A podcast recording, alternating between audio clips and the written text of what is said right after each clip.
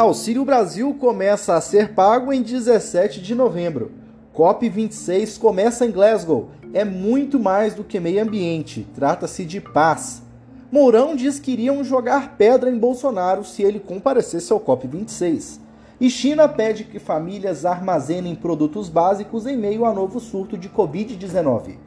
Estas e outras notícias você acompanha agora no Eleva News. Bom dia! Hoje é quarta-feira, 3 de novembro. O meu nome é Pedro Lixter e este é o Eleva News, o podcast com as informações mais relevantes para começar bem o seu dia. Auxílio Brasil começa a ser pago em 17 de novembro, com um aumento menor do que o anunciado. O Auxílio Brasil, novo programa social do governo, vai começar a ser pago em 17 de novembro.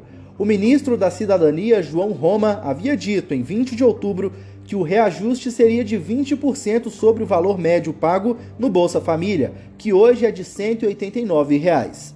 Na sexta-feira, em um comunicado feito pela pasta, avisou que o aumento será de 17,84%, passando o valor médio a 222 reais. COP26 começa em Glasgow. É muito mais do que meio ambiente. Trata-se de paz, diz chefe da Convenção do Clima.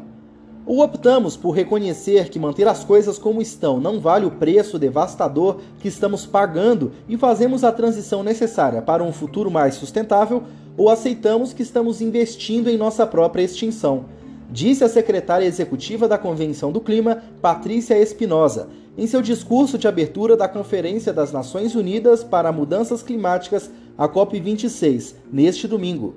Enquanto isso, no Brasil, Mourão diz que iriam jogar pedras em Bolsonaro caso ele comparecesse à COP26. O presidente da República em exercício, Hamilton Mourão, afirmou hoje que iriam jogar pedra no presidente Jair Bolsonaro caso ele comparecesse à Conferência do Clima da ONU, a COP26. A comitiva brasileira será chefiada pelo ministro do Meio Ambiente, Joaquim Leite. China pede que famílias armazenem produtos básicos em meio a novo surto de Covid-19. A China fez um alerta nesta terça-feira para que a população armazene alimentos e outros produtos básicos. O pedido foi feito enquanto as autoridades estão implementando várias medidas restritivas para conter um surto de Covid-19 que está se espalhando pelo país.